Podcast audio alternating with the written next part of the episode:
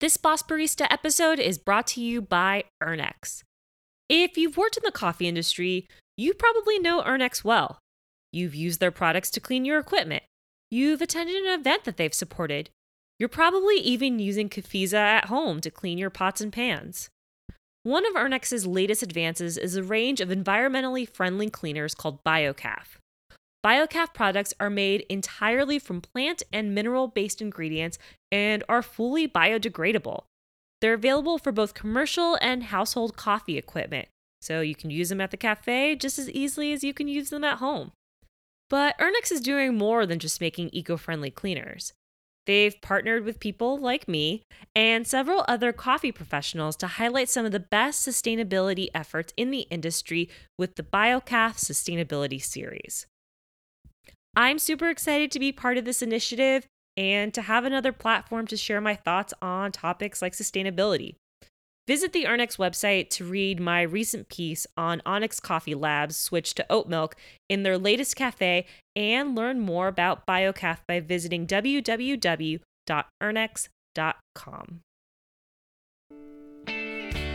Hey, friends, welcome to Boss Barista, the podcast about workplace equity and employee empowerment in coffee and beyond. I'm Ashley Rodriguez. I think most of this interview can be summed up by a quote from today's guest. They wrote, Everything you do is better than what you didn't do. My guest today is Brittany Sims, a barista and coffee writer who runs the non binary barista blog.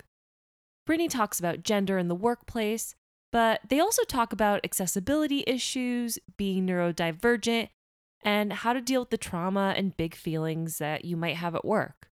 Essentially, Brittany's blog humanizes service workers and shines a light on the real experiences people go through at work. Brittany is a person who tries things. They've been writing for almost two decades, spanning genres and different platforms. The non binary barista is a trove of incredible insights and ideas, but Brittany is also a published fiction writer, and in this interview demonstrates their willingness to try new things and be vulnerable. Brittany bucks the traditional ways that we view customer service, the leave your feelings at the door mentality. And we talk about how interactions with customers can be authentic and true to the way that both service workers and customers feel. Change begins with having a conversation, picking a starting point, and being open to new ideas. Brittany has a talent for being present, acknowledging both the humanity of others around them, but also within themselves. Here's Brittany.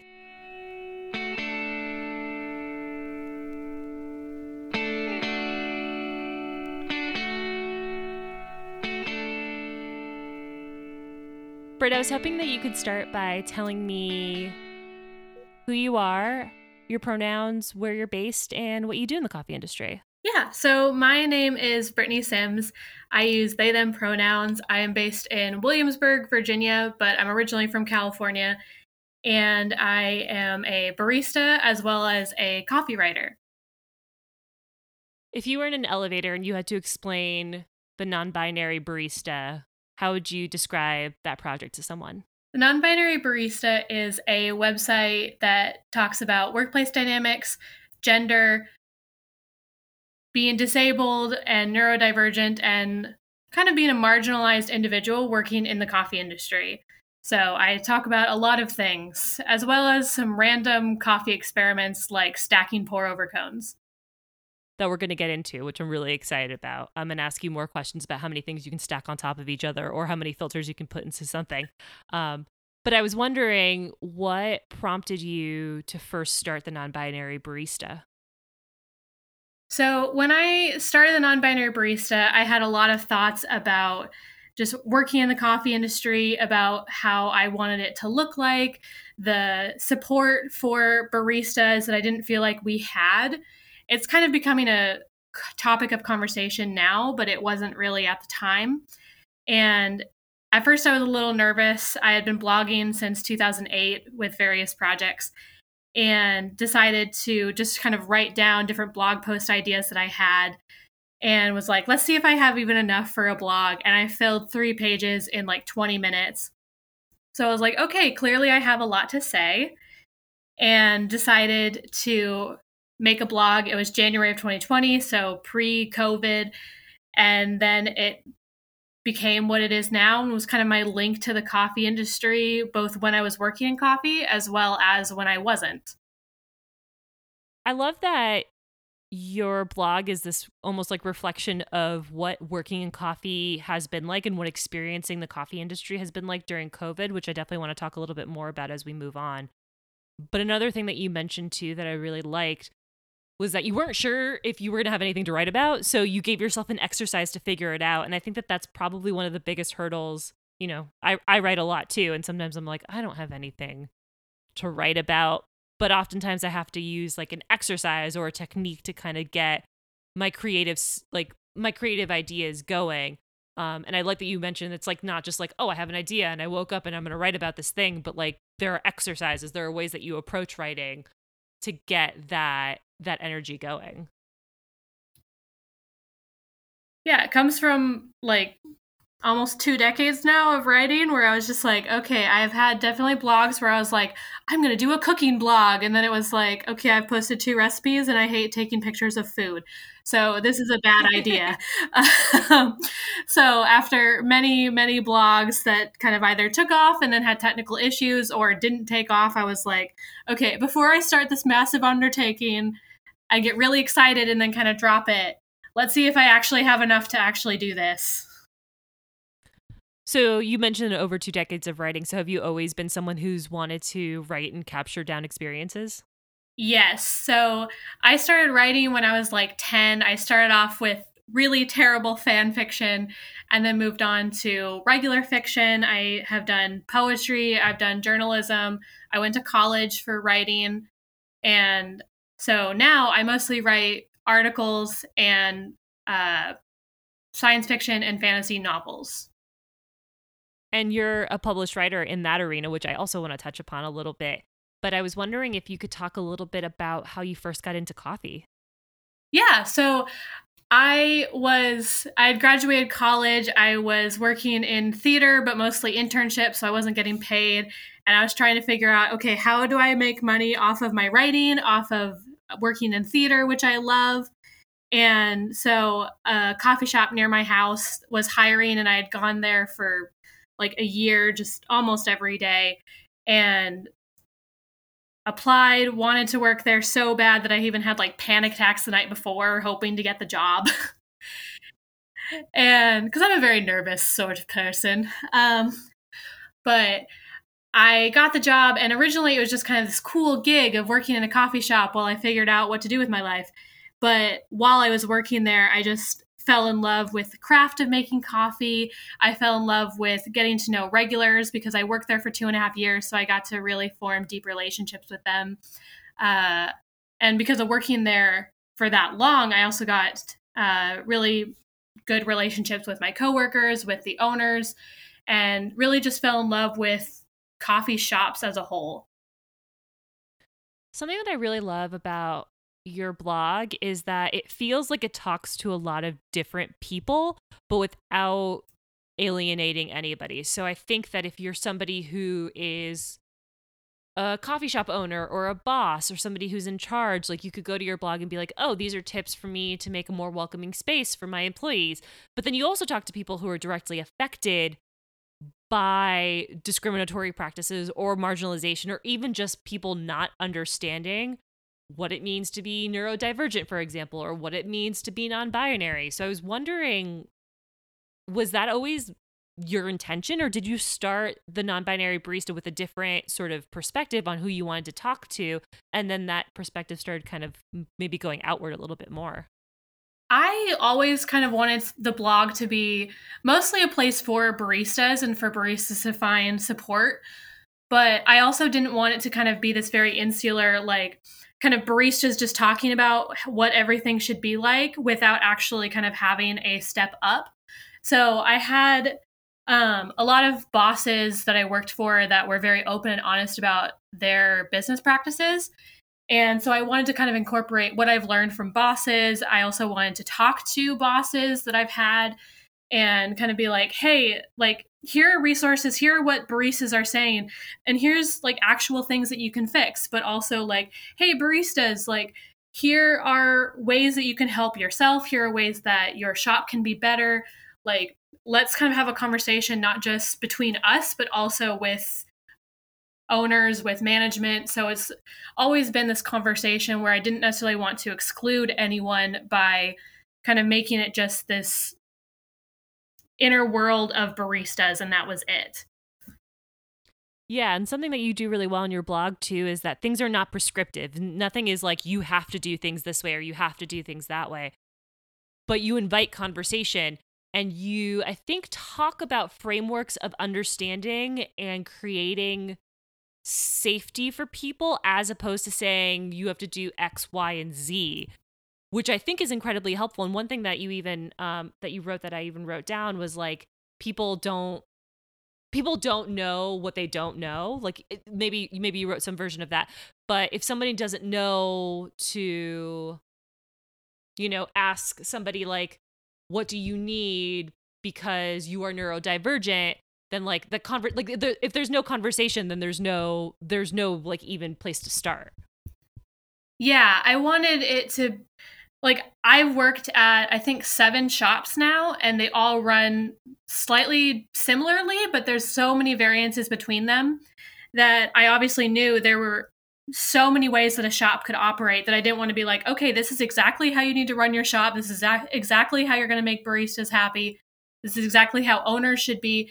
That I was like, some are going to run differently than others, and that's okay. That it was like, I just need like a safe space for baristas, however you make that. So I want to kind of open up conversation between baristas, between owners, between management. I wanted management to kind of come from a standpoint of like okay how do people learn? How do people function? Like how can we make this a safe space? How can we kind of ask better questions? And for baristas too how can we ask better questions or kind of start these conversations with our managers to make it a good space for everyone how has your own experiences behind the bar informed the way that you approach your writing? My own experiences behind the bar, like, I kind of don't think about that they inform my writing until I stopped working in coffee because of COVID. That I was like, oh, I'm just talking about past experiences. I'm just talking about what I've learned.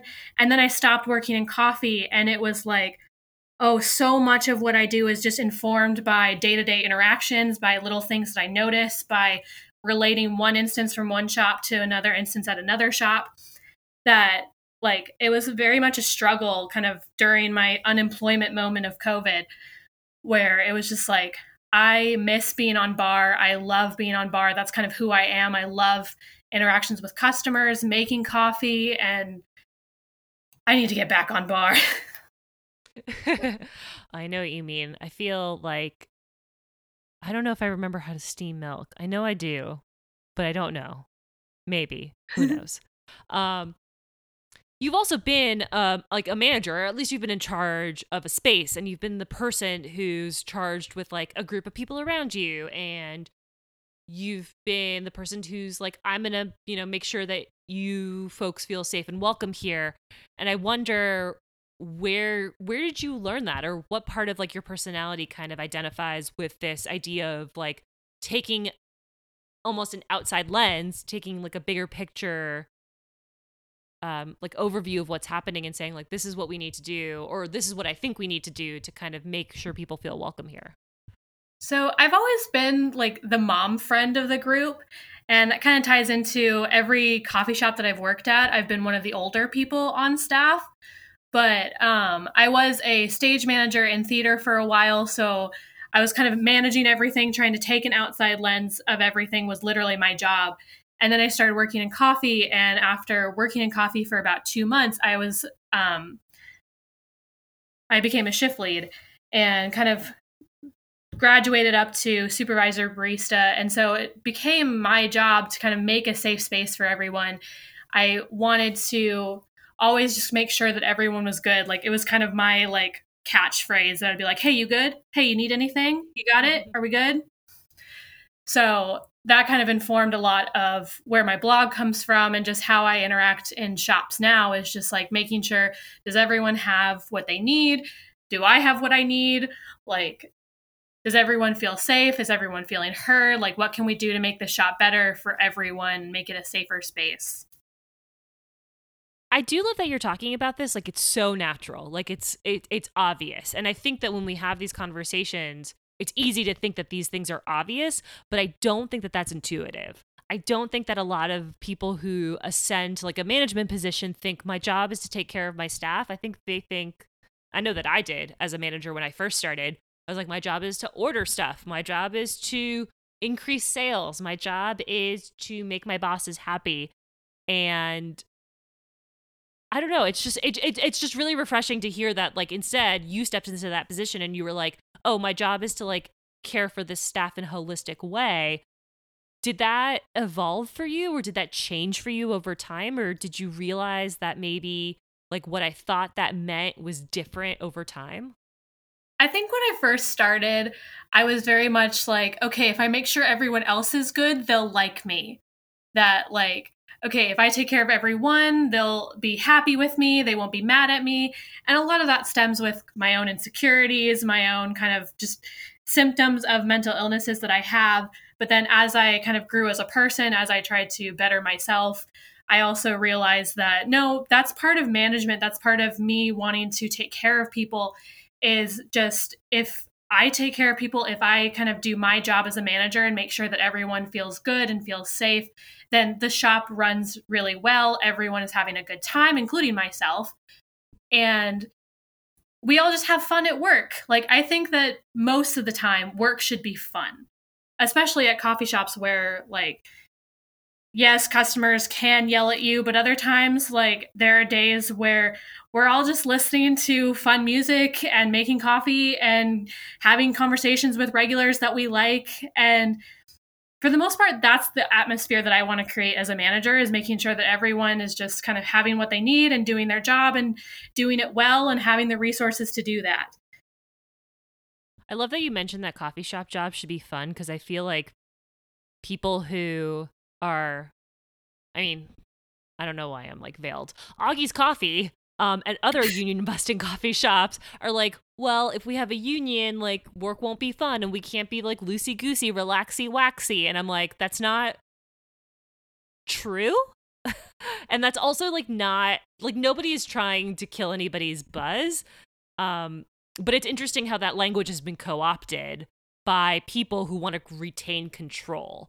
The idea is that like I am the arbitrator of your experience, and when you let go of that or when you assume that control from me as a worker like suddenly it's not fun and we threaten all these things. So i love that you mentioned that like coffee job jobs can be fun if people are well taken care of and their needs are considered. And because like I mean, yeah, there are the people that kind of just do coffee just because it's a fun gig or because it's just a nice job to have. But for a lot of people who do love the coffee and love making coffee and the industry itself, like, I think that a lot of us kind of find our passion with this. And when you're doing what you're passionate about, you should be having fun and enjoying yourself. And I feel like when it kind of becomes like, no, we're at work, you should only just be doing this like head down and with your customer service smile on and nothing else. That one, that's not practical because you're a human being and you're doing something that you love, but also you're a human being with feelings and a life and you have to kind of go home at the end of the day. And if you are working at a job where kind of owners are cracking the whip or just being like, no, you can't have fun, you can't get paid a decent wage, like it's not going to be fun. And you have to kind of go home and then come back the next day. And it's just exhausting and a little bit depressing. Yeah, it seems like this cycle that just feeds into itself that like you're at work and you can't you know, be your authentic self, or like your boss is saying that you're, you know, leave your personal life at the door, but then you're not getting paid enough. So then you go home and then that's depressing because like maybe you're struggling to pay rent or you're struggling to figure out like where is money for this, this, and this going to come from. And then like it just keeps going. Um, and at no point it seems do a lot of employers really realize their role in that cycle. And I think that's one of the things that I really love about your blog. Like we were saying, it speaks not just to baristas, but it also speaks to managers and people who are in charge and gives them tactics to be like, this is what you can do to help your staff feel like work is a good place for them to be. Yeah, because like I think there is a balance of like I mean, you are in a professional environment, you are working in customer service, but then there are times like there have been days, I mean, I literally came into work the day after my marriage ended and I was not okay. right. And that's not something you can leave at the door and just kind of turn on your acting that like it's like okay, we need to make some adjustments here and if I think if you're a good business, if you have a good staff, if you kind of created a safe space that you can work around that, that you can have the kind of support for people to still do their jobs, but still feel like it's a safe space, like they can communicate their needs and it works well still. Have you seen that in practice at all? Have you ever experienced a moment where I guess I, will I'll zoom outward a little bit, but like, have you ever felt where there was a moment that you could be vulnerable about like the the feelings that you were having or the situation that you were in where you felt like your staff or your bosses supported you? Yeah, like like that instance where I came in and I was just crying. I was supposed to be on cash that day and my manager at the time who was just a gem of a human uh was like, "Okay, like if you want to kind of go back and work on dishes, like we will try and kind of handle the front as much as we can and if we need you like we'll come get you. And it was very much like a, okay, like, thank you for handling the front while I kind of deal with this on my own. And even while, like, in between some orders, like, one of my coworkers was like, hey, there's no one here. Like, do you need a hug?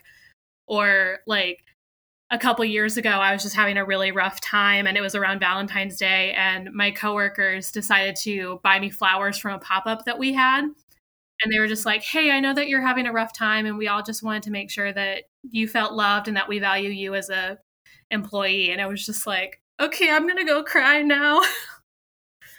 right, but not like the good tears. Yeah, like I, I'm I don't really cry in front of people, but I can't hold them back anymore. Thank you for loving me.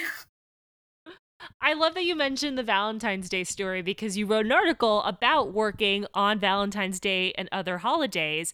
And I think that's what was really fun about digging into your into your blog. I was reading through a lot of the posts last night and this morning. It's it's not just about one thing. Even though it's called the non-binary barista, you talk about ableism, you talk about neurodivergency, you talk about like the pain of working on a holiday that maybe you don't feel very good about. And you also talk about like trauma and how trauma isn't linear, which I really want to break down a lot more. But let's talk a little bit about the diversity of the articles that you write. Like, at what point did you realize that you wanted to talk about like more ideas? And like, did you ever feel limited at all because you're like, well, I called it this? Like, I have to run with this. Yeah, very much so. Like when I first started out, I was just like, okay, like I can kind of veer away and talk about neurodivergency or talk about ableism, but I have to talk about gender mostly. And then, like, as I kind of evolved, as I kind of like, especially now that I moved to Virginia, like moving across the country is a lot, but it was more a lot than I thought. So I mm-hmm. just have kind of been taking a break and trying to rebuild and work on this new life that I have for myself. But it was like, okay, I like I'm the non-binary barista and I deal with being non-binary, but I also deal with ableism and neurodivergency and how that affects my work in coffee that I don't always have to talk about gender that I want to talk about just kind of being a marginalized person in coffee because I felt like when I first started in coffee, I didn't have these resources that I would have loved to read an article about how to get through Valentine's Day or how ADHD affects your work as a barista. That I would have loved to read those articles when I first started out. So, right. And I love that you have so many different articles because there are so many different situations that we can be thrown into where we maybe don't have all the tools or know what to do. And what your blog, I think, does really well is say, I don't necessarily have the answers, but I know that this could be an issue. So let's at least talk about it. So I actually just did an interview with somebody else for a different uh, podcast project that I do, and they mentioned that while they were on bar, while it was really busy, they were allowed to listen to headphones. And a customer mentioned to them like, "Oh," or a customer mentioned to the their boss, they're like, "Oh, that person's wearing headphones." Like that seems unprofessional. And the boss was like, that's my best barista and if this person needs headphones to focus and get their job done then like that's fine with me um because i think like they that was just like a way for them to cope with like the busyness of the coffee shop um and that was the first time i had ever read something like that or ever heard something like that and what i think uh, like i said your blog does really well is like give these practical situations that maybe not a lot of people are equipped to deal with but at least it gives people like a starting point to start talking about it. Yeah, because like I know, especially because I've only worked in the coffee industry for four years, that it's like I know I don't have all the answers, but it's like I want to at least kind of start these conversations and have like let people know that these are issues that baristas deal with. And I want owners to know that they can start this dialogue. I want baristas to know that they can have these conversations with their manager and they're not going to just get fired for proposing an idea. Mm-hmm. Yeah, totally. I think one of the things, since we were just talking about that before, um, one of the things that doesn't get talked a lot about, and I think I've really only read it on your blog, is neurodivergency within the within the coffee sector and specifically behind the bar. And I was wondering if you could talk a little bit about some of the articles that you've written on the topic and why this was important to you. Yeah, so over the last couple years, I have been realizing that I have ADHD. And I also have borderline personality disorder. So that comes with anxiety and depression. So that makes for a very interesting cocktail when I am in very stressful situations, but also informs just how I go about my life. And so I remember having conversations with other baristas about just ADHD in general as I was kind of realizing that I had it. And then the conversation because it was usually with coffee people we were like oh well like it helps having adhd when i'm working on shift because of this or oh it's really it's really overwhelming when like all the noise is going around and i just kind of get adhd overwhelm and i don't know what to do and so it just became this kind of passion of mine of like okay let's talk about neurodivergency in coffee because this affects a lot of baristas it affects a lot of the baristas that i know personally which means that there's right. many other baristas that I don't know that this will also hit home. Right, especially because there's such an expectation of how customer service interactions are supposed to go. Like they're supposed to be like this, they're supposed to be like that. You're supposed to do everything the customer asks you to do, like et cetera, et cetera. But what your writing really highlights is that it's really easy to make accommodations that are not that hard to implement. Exactly. And like sometimes it even like there are accommodations that can be met and people just don't know that those accommodations are necessary so like i have a ear dampener headphone or ear plugs that i wear that i can still hear customers i can still hear my coworkers but it just dampens the sound and it makes all of my shifts just so much easier for me and most people don't know that those are a thing i didn't know those were a thing until a couple months ago and then other times where it's like ADHD like hyper focus will kick in and I'll be working on bar and I literally can't hear customers talking to me because my brain just filters them out. And so like I've had it where like maybe a boss just doesn't understand that that's what's going on. They're like, "Hey, I really didn't appreciate that customer interaction just now. Like we need to fix it." And I was like, "What customer interaction?" So it's just kind of starting that conversation of, "Hey, these accommodations are very necessary, but maybe you don't know that they're needed until we ta- we talk about this. Right, right. And I think it you know, like like we were saying, like you're not going to have the answers to everything, but it is on the onus of the people in charge to at least make it so that you can bring up an issue or like there is safety in a situation where you're like, "Hey, I'm feeling this, like is it okay for me to talk about it?" Because like you were saying, like if you don't feel safe enough to even bring it up, like it often falls on the person who's affected, the barista, the person kind of at the bottom um of like the workplace situation to either bring up a situation that might feel potentially unsafe to them or to be quiet and then like their performance is reflected on poorly because that manager hasn't made the space to hear them out. Yeah, and I also like to kind of mention like what I may need as far as accommodations is not necessarily what the barista next to me will need as far as accommodations. So that's why usually on my blog I'm just like, "Hey, start this conversation. Like let's talk about this. Let's like ask your baristas what they need if they need anything." Right. And that just opens up like your toolkit too, right? Like you just get so many other tools that you can approach a situation with. And instead of feeling like, hey, I didn't like that customer interaction, maybe your response is like, hey, like I noticed this. Like, is there something that I can do for you to like help you in this situation? Or even just saying, like, I noticed this, like, let's talk about it. Yeah. One thing that I think you talk about that doesn't get talked about enough in coffee is the idea of leaving your feelings at the door especially in customer service interactions where like your part of the experience is your personality like you are you are almost an offering in a way um, because you're talking to people you're talking to customers about their days their lives and it's i think virtually impossible to leave your feelings at the door so i was wondering what what what does that evoke for you? Like what what prompted you to write about this topic? I think it's something that I just think about a lot because I am a very much an internal person. I can very much kind of have the customer service conversations very easily, but I will very much kind of go and internalize everything that happens. So, and I just internalize a lot. But um I I think that my personality should come through in my job because I'm at my job for 40 plus hours a week.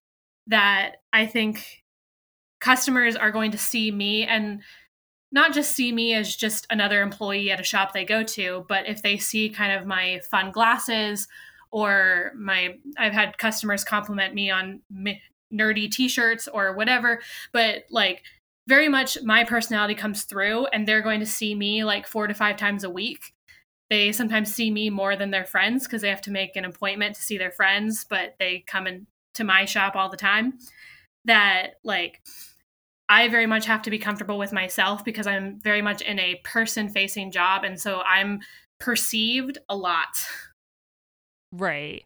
And you even mentioned a specific time where like you weren't feeling very good during the uh, 2018 uh, Brett Kavanaugh trial. And before we started recording, which I do this every time. Like I do this every time where I mention like before we started recording, and I'm like, well, it doesn't matter because the people weren't listening to it because we didn't record it. But before we started recording, um, I mentioned uh, the 2016 election and how tough that was for the staff that I was working with at the coffee shop I was at. And I think something that I want to kind of pull apart a little bit, and I wanted to see what you think of this, is that being your authentic self and being upfront with how you feel is not mutually exclusive from providing good service. And I think that's where that conflation happens, where people are like, if you don't check your feelings at the door, then you're going to provide a bad customer service experience. And I think what you are are writing is almost implying the opposite that that's not the case yeah i very much agree that like i think there is this notion that kind of customer service you have to be happy all the time and therefore customers will be happy all the time because they'll match your energy and sometimes customers come in and they are unhappy and sometimes they're unhappy in a way that you can't really handle but other times there are ways like i've had people come in and like one of them was thinking about kind of dumping her boyfriend because they just weren't working. And so she was not okay. And it was one of those where like me coming up and being like, "Hi, what can I get started for you?"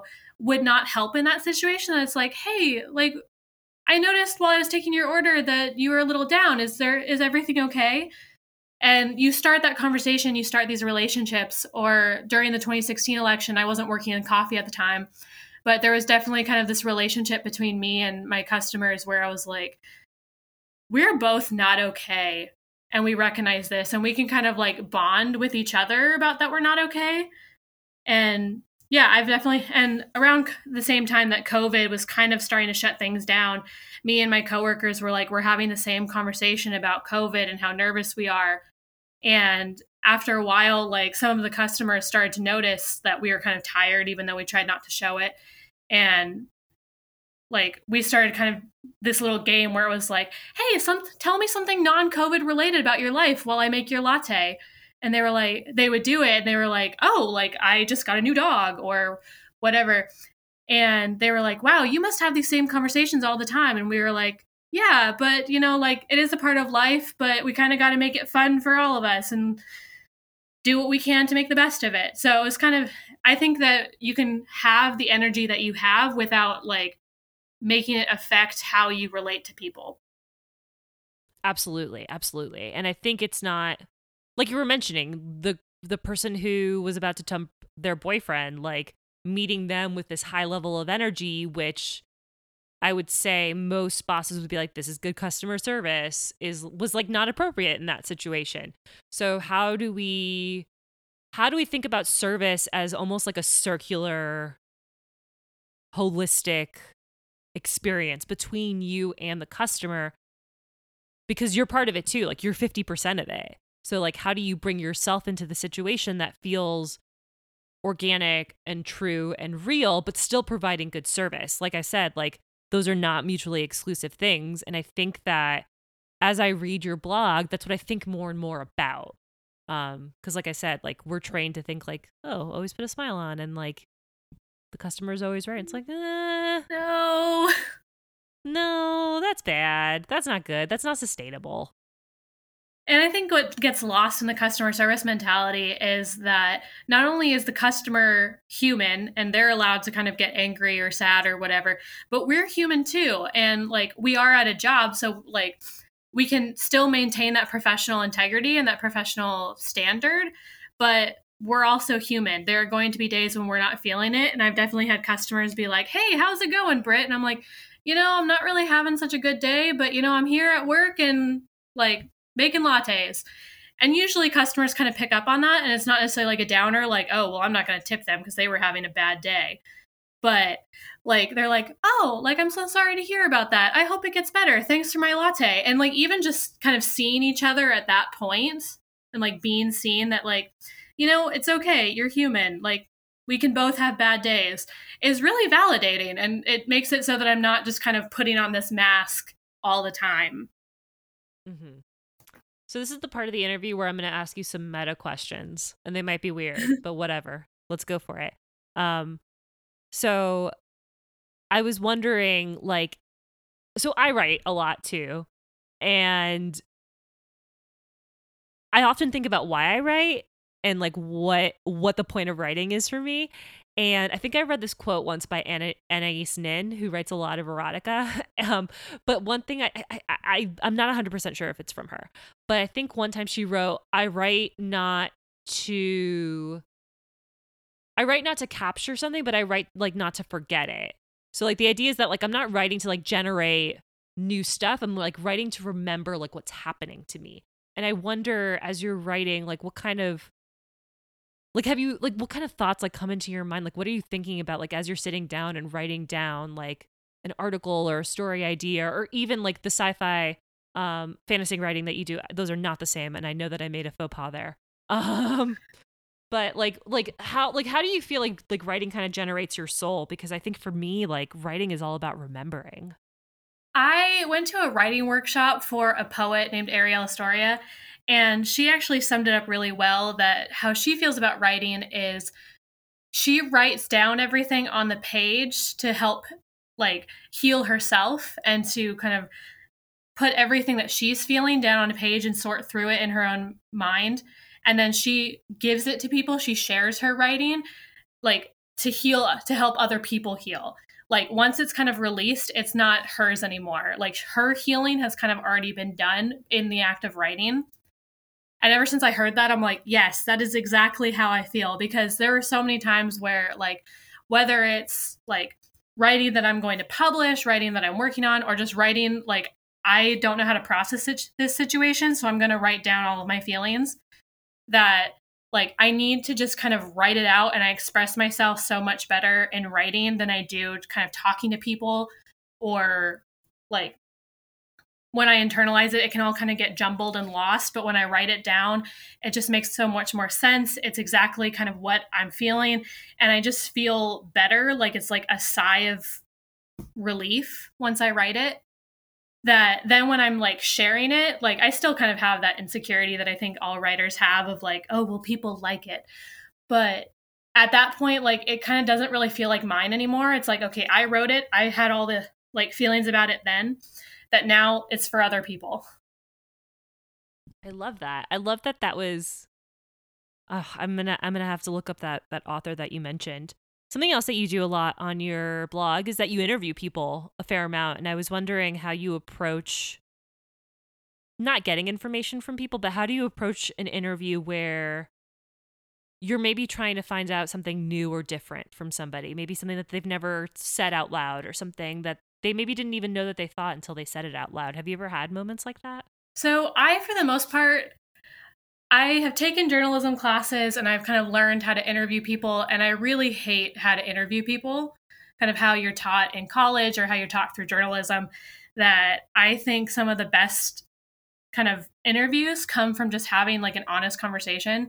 And as I kind of dove into the coffee industry, I just realized that there were so many just fascinating people in the industry that I was just like, I want like I want to be their friend. I want to talk to them. I want to find out like what makes them tick. And so at the beginning of like the Black Lives Matter movement last year, that I wasn't working in coffee, but I still wanted to connect with other coffee people. And I realized there were people that were combining their love of coffee with their activism. And so it was just like, hey, I want to interview you, but I also just want to like talk to you. Like, what are you doing? How are you, like, as a person, just combining these loves? Because I just find that amazing. And so I just think that the best revelations come from just talking to other people and having conversations and letting them talk like say who they are there's something very like generative about you which is not a word that i think one could use as an adjective but i'm gonna go with it um, and it reminds me i actually wrote this quote down from one of your articles you wrote everything you do is better than what you didn't do and that seems to be that seems to be true in a lot of the work that you do. You seem to be the type of person again, this is where I get meta and try to analyze people. But it seems like you're a person who just like tries things. You're like what like let like let me just try and see what happens. And I admire that so much because I think that like it's so easy yeah. to get in your own way. But like there's not it like there's not a lot of risks sometimes. And like, yeah, I'm gonna make a cooking blog and if two of if I do two blogs and do blog post and then I don't do it again, like so fucking what? Yeah, I very much just like I have all these ideas and I'm just like I'm going to go for it. I'm going to do it cuz I'm so excited about it. And sometimes they just don't work and I'm like, okay, like that didn't work out, but it's fine cuz I have this other idea. Right. so I just kind of right. always have more and more ideas and I've just like learned very quickly that it's like, okay, the worst that can happen is that it didn't work out and I have this other thing. Like sometimes I worry that I'll run out of ideas, like especially with kind of my fiction writing. But then like a month or so goes by and I'm like, oh, but what about this? I could write a story about this. I could write an article about this. Yeah. Um one really wonderful thing that I love about your blog too is that you'll have these very serious, very important blog posts. And then in the middle you'll have these like amazing brew recipes, but then you also have these like fun, ridiculous experiments. Like how many pour overs can you stack on top of each other and still make coffee? And I was wondering if you have any uh fun experiments in the in the offing. Anything you're coming coming up with soon? Uh so i'm actually working on a little like coffee booklet where like okay so you're making coffee in the morning you're tired you don't really look at your grinder and you grind it on the wrong setting. And i feel like so many people are like oh well crap i just ground for a French press when I was trying to make espresso. That I'm trying to make kind of a booklet where it describes how to make coffee with different brewers on the wrong grind setting so you don't waste coffee.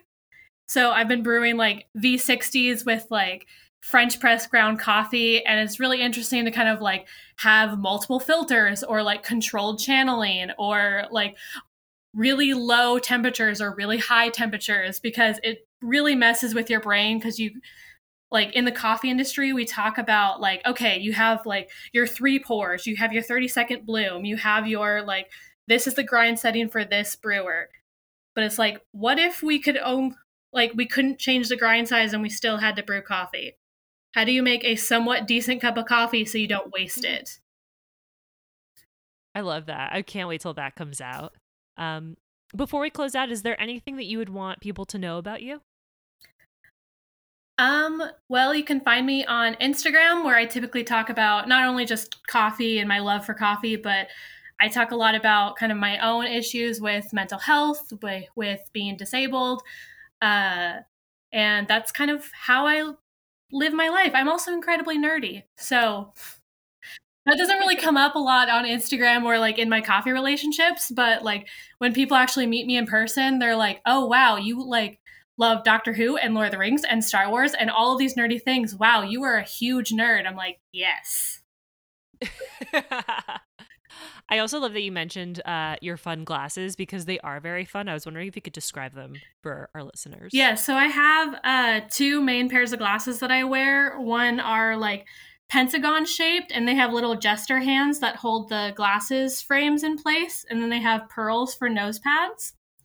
And then I have another pair that are basically the Bi Pride flag. They're like they kind of the edges are purple, the inside are pink, and the like where my nose is is blue, and then they're very sparkly and fun. So I love just kind of expressing myself through really fun glasses. That's delightful. Well, Brittany, thank you so much for taking time to chat with me. I really appreciate Yeah, it. Yeah, thank you for having me.